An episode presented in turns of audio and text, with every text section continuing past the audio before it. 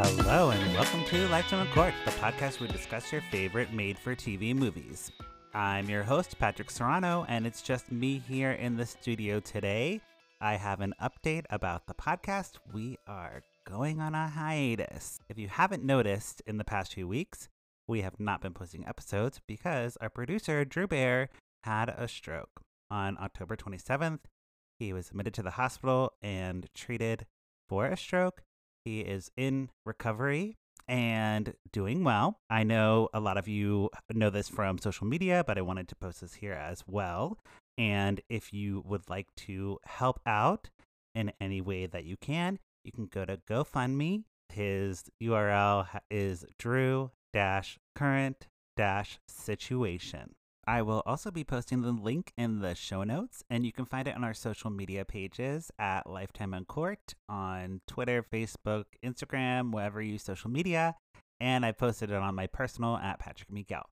What is next for the podcast? I'm not really sure. I will be continuing to post our blog posts on lifetimeuncorked.com you can find me there. I'm live tweeting along with the shows. And of course, the new YouTube channel is still popping, so you can check that out. Um, but yeah, I'm not really sure. I really just wanted to take a moment and let you know what was going on. And thank you so much for listening. It has been an awesome four years. Drewbear and I are so thankful for your continued support.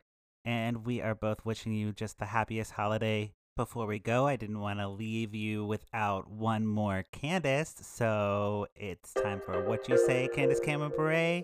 Peace out, everybody. Talk to you soon.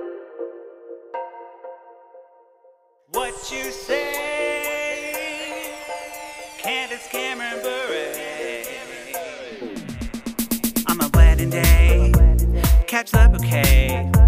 Candace hates the gays. Candace Cameron Bure. Drinking rosé, eating creme brulee.